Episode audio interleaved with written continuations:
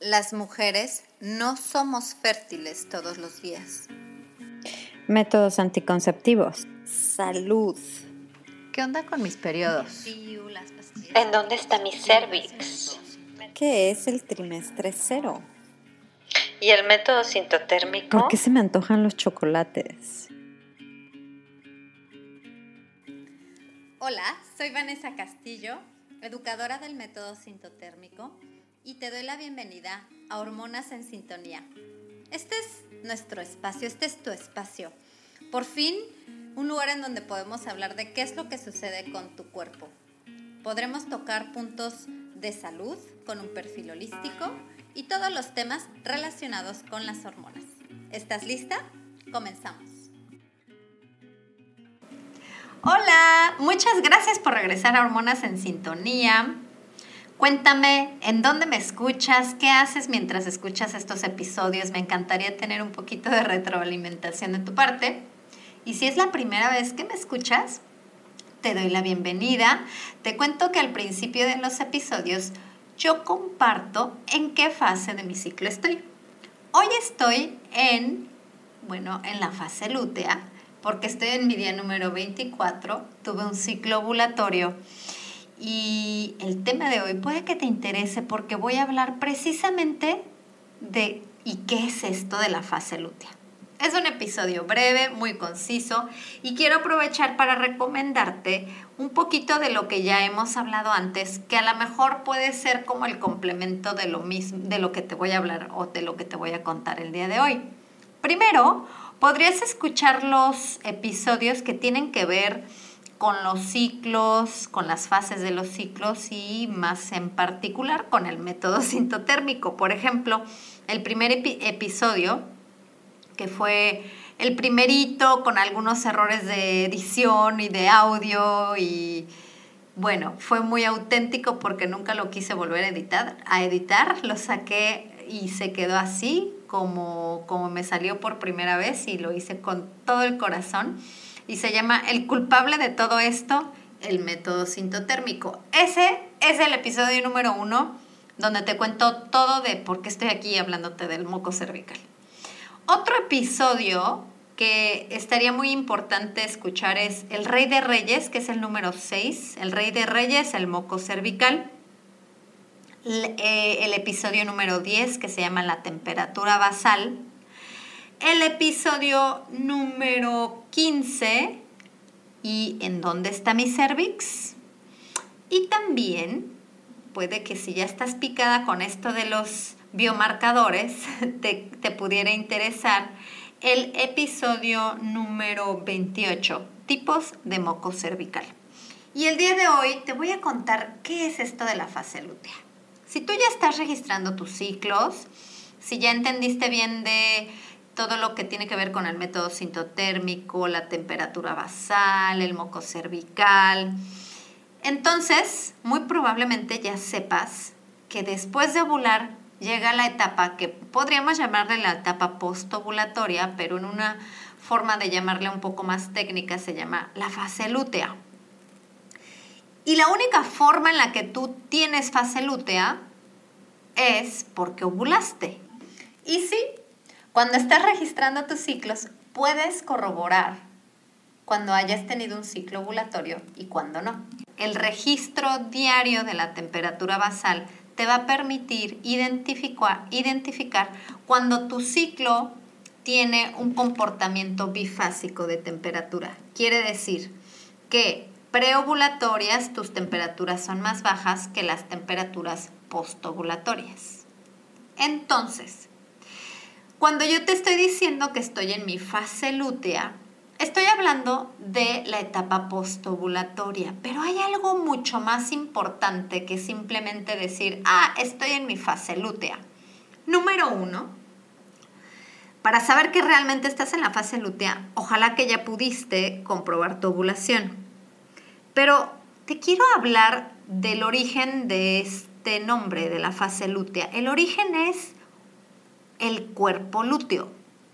Y es una glándula pequeñita que nació desde el momento en el que fue un folículo que en tu ovario empezó a madurar hasta convertirse en el folículo dominante para luego liberar un óvulo. Pero ese óvulo liberado, perfecto, ya cumplió su, su labor, pero lo que sostenía el óvulo se llamaba folículo, yo le digo es como la canastita del huevo, y ahora se convierte en una cosa rapidísima, eh, en un, en un tiempo muy corto, se convierte en una glándula y es una glándula que va a producir una hormona, que es la hormona de la cual te voy a hablar hoy, que es la progesterona. De hecho, la doctora Sarah Robertson, ella dice que no existe otro lugar del cuerpo en el que se tenga que desarrollar un tejido desde cero en tan poco tiempo y obtener un suministro de sangre tan rápido, hablando del cuerpo lúteo. El cuerpo lúteo, si te gustan estos datos, viene del latín corpus luteum y quiere decir cuerpo amarillo. Y es que, según estudios, este cuerpo o esta pequeña glándula tiene tonalidades amarillas y por eso se llama corpus luteum. Entonces, el cuerpo lúteo es un tejido dinámico y vital y es básicamente la etapa final del viaje de 100 días del folículo hacia la ovulación. O sea, los folículos que están ahorita teniendo este proceso de ir creciendo para luego alguno de ellos poder llegar a la ovulación, tiene un tiempo aproximado de 100 días lo que tú estás haciendo bien o mal en tu salud y en tu cuerpo y en, tu salud hormonal hoy se va, a ver reflejado en tus folículos dentro de, o que llegues a liberar óvulos dentro de tres meses, más o menos. Entonces, ¿Qué es lo que sucede con este cuerpo lúteo? El cuerpo lúteo es el responsable de producir una hormona que solamente la vamos a producir cuando podemos o cuando logramos ovular, y es la hormona de la progesterona. La progesterona, y el nombre lo dice, progesterona, es la que ayuda a gestar. O sea, esta hormona tiene muchísimas funciones, pero sin esta hormona básicamente no podríamos lograr un embarazo. Fíjate, una de las funciones de la progesterona, porque te está ayudando a gestar, es que va a prevenir futuras ovulaciones. O sea, una vez que ovulaste y que se libera la producción de progesterona, se acabó, finito, no habrá más ovulación. Por eso les platicaba hace poquito en Instagram, eh, les preguntaba, ¿a qué edad te enteraste que la ovulación sucede solamente una vez en el ciclo? Porque sí, podría alguien liberar más de un óvulo, pero esto sucede solamente una vez en un transcurso de 24 horas. ¿Ok? Entonces, llega la progesterona y esto impide que vuelva a haber otra ovulación. Llega la progesterona y secará el moco cervical para ya no volverlo a sentir. Generalmente ya no lo vuelves a sentir en la vulva. O sea, este moco estrogénico que era el preovulatorio, que tuviste mm, o cremosito, o viste elástico, y todas estas cualidades de moco tipo estrogénico se acaban porque ahora llega el moco tipo gestagénico, que es más que nada un tapón, un tipo de tapón. Y otra función importantísima de la progesterona es que le va a dar secreciones a tu endometrio para que entonces sea capaz y le pueda dar alimento y sustento al eh, óvulo fecundado. Eventualmente también va a ser tan importante las secreciones que le está dando la progesterona al endometrio, que si se llega a implantar este óvulo fecundado, va a seguir produciendo progesterona durante todo el embarazo. O sea, el cuerpo lúteo ahí se va a quedar acompañando y nutriendo todo lo que se necesite para lograr un embarazo. acompañado de además la placenta, pero durante las primeras 12 semanas va a ser crítico que exista una buena progesterona producida por un sano cuerpo lúteo. Y por último, ya sabemos que la temperatura basal sube a causa de la progesterona. Entonces, yo creo que ya tenemos una noción de lo que hace el cuerpo lúteo. Te ayuda con el embarazo. Básicamente es como lo, define Lara Briden en su libro Cómo mejorar tu ciclo menstrual. Es el yin yang del, del estrógeno. O sea, es como el equilibrio del estrógeno. El estrógeno te va a hacer eh, el, eh, que engrose el endometrio, pero la progesterona, fíjate, la progesterona reduce el grosor del revestimiento uterino, mientras que el estrógeno lo aumenta. La progesterona previene el cáncer de mama, mientras que el estrógeno lo promueve. La progesterona estimula la hormona tiroidea, mientras que el estrógeno la suprime. El efecto estimulante de la progesterona en la tiroides consiste en el aumento de la temperatura de tu cuerpo en la fase lútea. Entonces, como ves, Sí, es muy importante tener estrógeno en buenos niveles, pero es muy importante que luego llegue la progesterona. Es el yin y el yang precisamente. Reduce la inflamación, desarrolla los músculos, promueve el sueño, protege contra enfermedades del corazón, calma el sistema nervioso y hasta facilita lidiar con el estrés.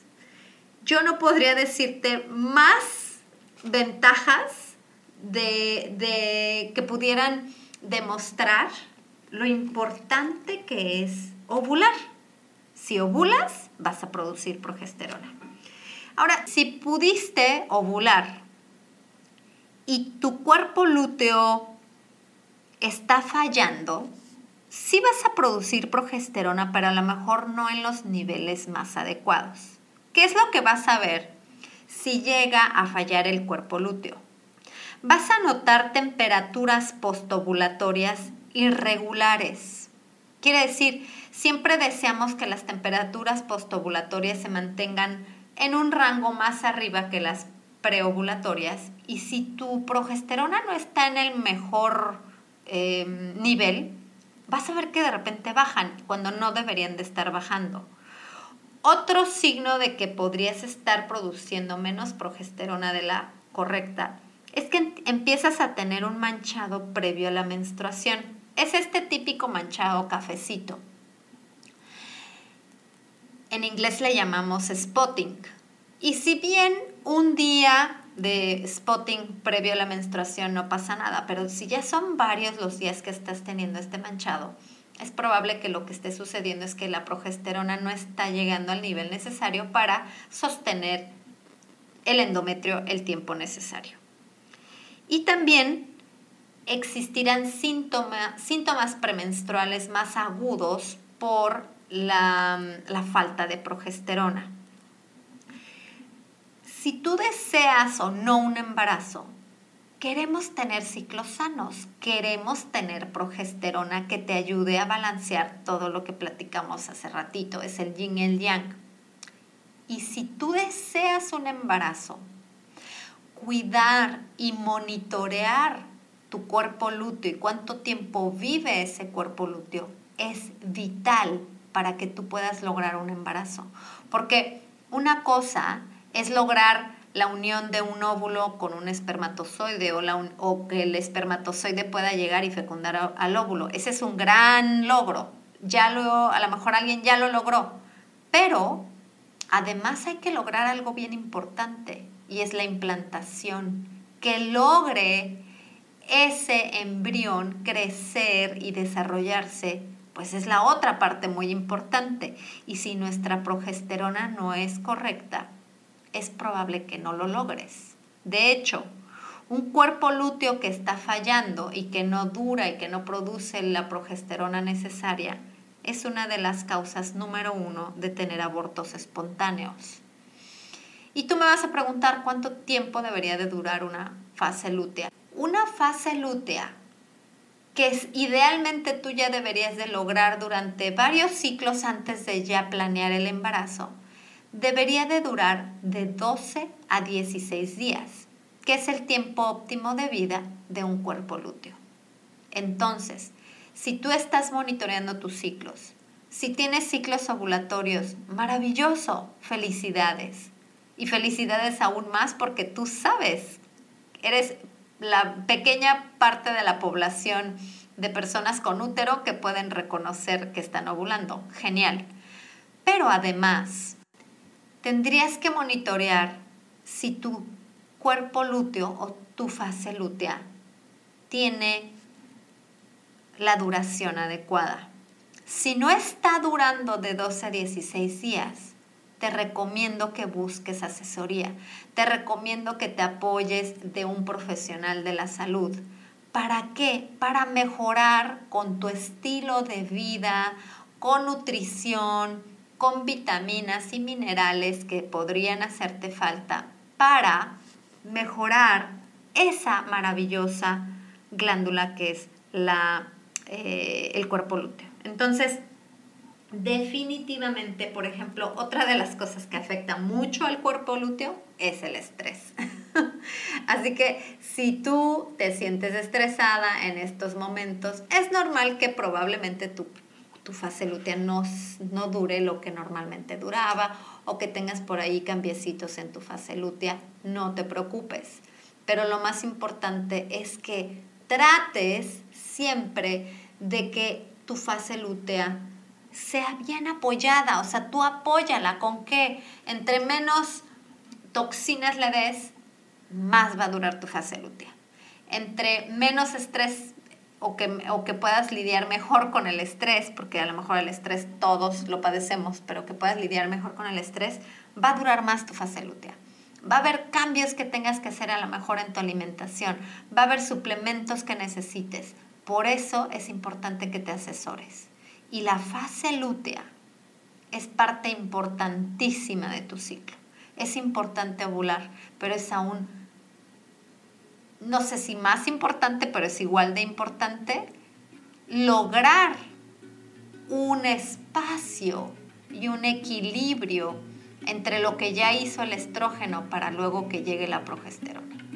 Es bien importante ovular, pero también es bien importante que tu progesterona sea fuerte, que tu fase lútea dure lo adecuado. Entonces, esas son las cuestiones que te está dando, arrojando la, el registro de tu ciclo y que espero que tú estés apoyando a tu cuerpo para que tenga buena fase lútea y que te voy a invitar a que me compartas en las historias de Instagram un numerito. Ponme 10, 12, 16, 14, el número de días que haya durado tu última fase lútea. Vamos a ver cuánto, cuántos días está durando tu fase lútea. Me encantará que me des ahí alguna retroalimentación. Y espero que te haya gustado este episodio, breve pero conciso. Y ya sabes que yo siempre te pregunto, ¿tú en qué fase de tu ciclo estás? Chao.